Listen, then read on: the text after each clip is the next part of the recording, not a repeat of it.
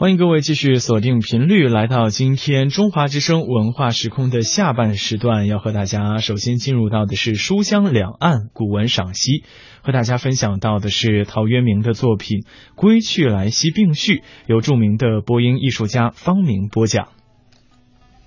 在陶渊明的100余篇作品中，《归去来兮》词居于很重要的地位。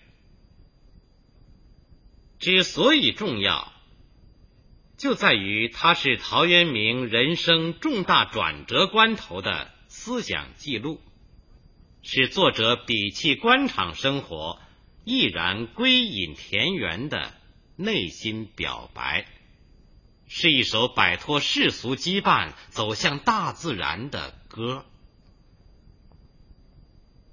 作品有一则序，对于写作这篇《归去来兮》词的背景情况，序文做了明确交代。序首先写道：于家贫，耕植不足以自给，又至营室，平无处宿，生生所资，未见其数。这是说他家里穷，田地中生产收入不敷家用。又至营室，指他子女很多，陶渊明光是儿子就有5个，他们给陶渊明带来了沉重的经济负担。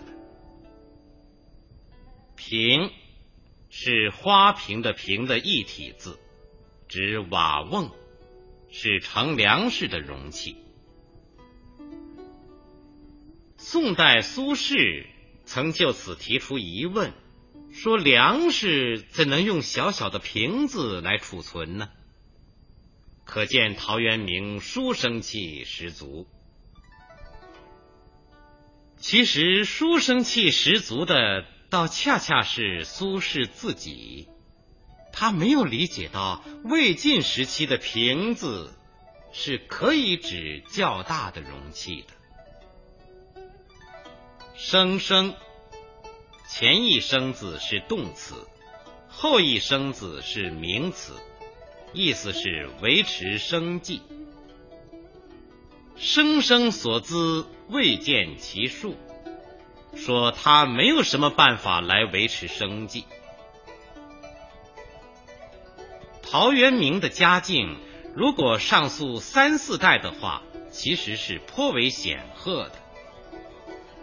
他的曾祖是陶侃，这是东晋极有名的大臣，曾做到太尉、都督巴州诸军事等。不过陶侃并非世家大族出身，与王谢、桓禺等著名士族不同，他不能使后代常享尊荣富贵。陶渊明的祖父、父亲虽也曾任过太守一类官职，但总的来说是家道在不断衰落，到陶渊明这时就彻底的陷入贫困境地了。亲故多劝于为长吏，托然有怀，求之米途。会有四方之士，诸侯以惠爱为德，家书以于贫苦，遂现用于小邑。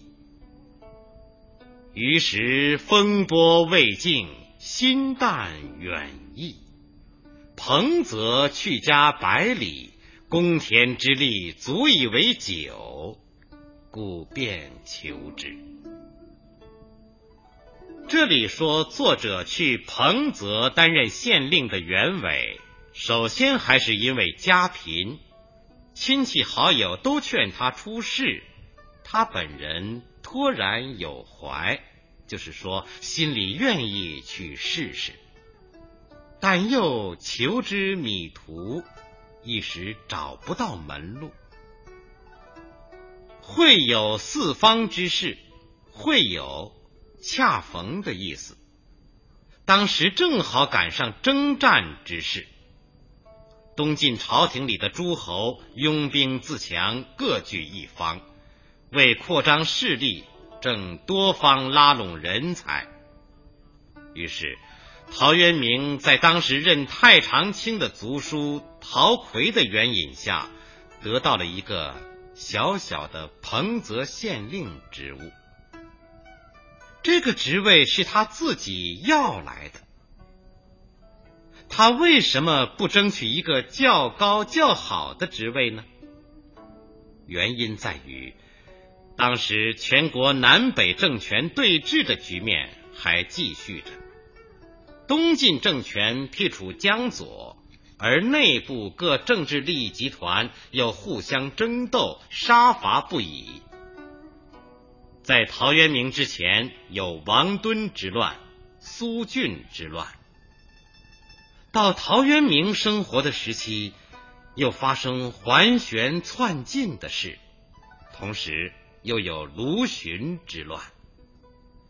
在陶渊明去彭泽任职的时候，桓玄及其党羽刚被肃清，被桓玄挟持的晋安帝从江陵返回建康，东晋朝廷刚刚喘息过一口气，而刘裕与刘毅等人之间的斗争又揭开了序幕。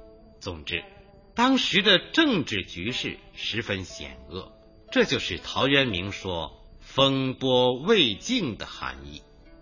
在这种背景下，他当然就要心淡远逸，不想去远处做事了。而彭泽虽小，距离他家柴桑县却很近，只有100多里，而且县里公田所产的粮食也足以酿酒供他喝个够。这对以摆脱贫困为主要目的的陶渊明来说已经满足了，于是他就提出愿去那里当县令。极少日，渲然有归语之情。何则？至性自然，非角力所得。激动虽切，为己交病。常从人事，皆口腹自意。于是怅然慷慨，深愧平生之志。这一节写陶渊明到彭泽后的心理感受。他上任没有多少日子，就产生了思归的念头。为什么呢？他的解释是由于志性所决定。所谓志性，即秉性、本性。也就是说，他的本性不适于做官。他又解释说，这种志性是在自然之中形成的，不能强制改变。他在家时忍饥挨饿，固然肉体受苦，但违背自己志性更加难受。常从人事，皆口腹自意。人事指的是仕宦生活中的人事交往。陶渊明说，他曾经做过一些官场的事务，那都是为了口腹需要而干的，为此他怅然若失，想起平生之志，更是深深地感到惭愧。在这里，陶渊明极为坦率地披露了他的矛盾，这是本性志向同口腹需要之间的矛盾，饥寒交迫驱使他去做官，但做官又使自己陷入更深的精神痛苦之中。犹望一忍，当敛肠消逝，寻程氏妹丧于武昌，情在郡奔，自免去职。仲秋至冬，在官80余日。因事顺心，命篇曰归去来兮。已4岁11月也。这是序文的最后一小段，说弃官过程。尽管陶渊明怅然深愧，内心为口腹自缢而痛苦，但他家里幼稚盈室，平无处诉的境况，又迫使他勉强忍耐着。他的打算是在彭泽县任上熬过1年，等县里公田收获过1次以后，再收拾行装，不是声张的离去。但这一打算并没有实行，原因是不久后他的嫁于武昌程家的妹妹去世了。噩耗传来，他急于奔丧，就自免去职了。他从8月中秋上任到冬天去职，在彭泽只做了80多天县令。他的自动去职这件事是顺心的，是符合他平生之志的，因此再不怅然，也不深愧。他心情舒畅地做了这篇词，命名为《归去来兮》。这一年是乙4岁，也就是晋安帝义熙元年，公元405年。当时陶渊明41岁。关于陶渊明的弃官原因，沈约《宋书隐逸传》有这样的记载：在那年的年底，郡里派了一个巡查各县官府工作的督邮来到彭泽县，县衙门里的小吏劝陶渊明数代见之，就是要隆重迎接。陶渊明喟然长叹说：我不能为5斗米折腰向乡里小人。当天就解印绶而去，并附《归去来兮》词。萧统的《陶渊明传》也有类似记载。沈约、萧统二人的生活年代离陶渊明不远，所记载的事应当认为是可靠的，它符合陶渊明的性格作风。至于陶渊明自己在《归去来兮》词序文中为什么没有提到这个督邮事件，而只写了妹亡奔丧之事，或许是他觉得这件事牵涉到一些具体人事关系，又具有很强的刺激性，所以在作品中不便于直接写出吧。虽然如此，不为5斗米折腰已成为表现陶渊明性格的典型事件，而广泛流传于后世。以上序文，作者自我介绍了当时的行为背景，又剖析了自己的思想斗争过程，为理解下面的正文提供了必要依据。现在把这篇序完整的朗读一遍。余家贫，耕植不足以自给，幼稚盈室，平无处诉，生生所资，未见其数。亲故多劝余为长吏，突然有怀，求之米图。会有四方之士，诸侯以惠爱为德，家书以于贫苦，遂现用于小义。于时风波未尽，心淡远逸。彭则去家百里，公田之力足以为酒，故便求之。及少日，倦然有归语之情。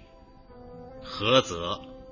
至性自然，非矫力所得，激动虽切，为己交病。常从人事，皆口腹自溢。于是怅然慷慨，深愧平生之志。犹望一忍，当敛长消逝。寻程氏妹，丧于武昌，情在郡奔，自免去职。仲秋至冬，在官80余日。因事顺心，命天曰：归去来兮。已4岁11月也。下面我们就开始介绍归去来兮词。在介绍之前，先把它朗读一遍。归去来兮，田园将芜胡不归？既自以心为形役，喜惆怅而独悲。悟以往之不见，知来者之可追，使迷途其未远，觉今是而昨非。舟遥遥以轻扬，风飘飘而吹衣。问征夫以前路，恨晨光之熹微。乃瞻恒宇，在心在奔，同途欢迎稚子后门。三径旧荒，松菊犹存。携幼入室，有酒盈樽，饮胡觞以自酌，念亭柯以遗言。倚南窗以寄傲，沈荣兮之易安。缘日射以成趣，门虽设而常关。策扶老以流气，使矫首而遐观。云无心以出岫，鸟倦飞而知还。景奕奕以将入，抚孤松而盘桓。归去来兮，请西郊以绝游。是与我而相违，复驾言兮言求。悦亲戚之情话，乐琴书以消忧。农人告余以春及，将有事于西畴。或命金车，或照孤舟。既窈窕以寻壑，亦崎岖而经丘。木欣欣以向荣，泉涓涓而始流。善万物之得时，感无声之行休。已一乎！欲行于内复几时？何不违心任去留？胡为乎惶惶欲何之？富贵非吾愿，地香不可欺。怀良辰以孤往，或执杖而云子。登东皋以书啸，临清流而赋诗。聊成化以归尽，乐服天命复习矣。现在介绍第一段。归去来兮，田园将芜胡不归？既自以心为形役，喜惆怅而独悲。悟以往之不见，知来者之可追，使迷途其未远，觉今是而昨非。舟遥遥以轻扬，风飘飘而吹衣。问征夫以前路，恨晨光之熹微。在这第一段中，劈头就是一声归去来兮，意思是回家去啊。从这一声呼叫里，我们听得出作者大大的舒了一口郁闷之气。另外，我们也能听出他在此时此刻对家园的强烈思念。他体验了官场的污浊，更感到田园生活的可贵。一声归去来兮，表明了他回到家园，回归大自然的决心。既自以心为形役，喜惆怅而独悲。形指身体，心为形役，就是心被身体所驱使。虽然当初自己不愿当官，但为了口腹还是出事了。那还有什么好惆怅悲伤的呢？我应当悟以往之不见，知来者之可追。这两句话出自《论语》，是接语当着孔子面唱的。原文是往者不可见，来者犹可追。后面还有一句是已尔已尔，今之从政者殆尔。意思是过去错了就不必去管它，重要的是今后的安排。算了吧算了吧，今天搞政治的人没有好结果。婕妤本人是个隐士，他唱这支歌是劝孔子归隐。陶渊明写这两句，就是要表明他对现实政治的批判态度，同时又是申明他的归隐决心。下面，使迷途其未远，觉今是而昨非。这两句就是再一次指从政为迷途为非，归隐才为是。作者这样说不是偶然的，是他多次实践从政的经验总结。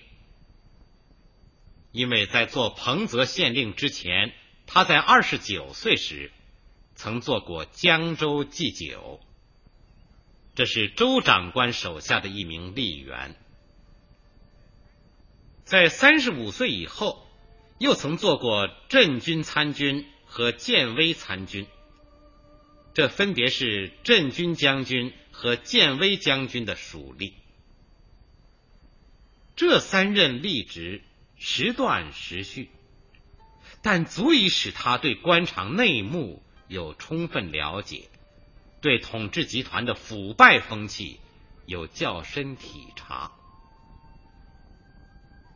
他早就对自己被生活所迫去官场周旋感到不满和痛心。他在刚做镇军参军时，曾在一首诗中写道：望云残高鸟，临水溃游鱼，了且平化迁，终返班生庐。这就是说，他一进官场，心中就怀着惭愧情绪，他早就想返回家园，投向大自然怀抱。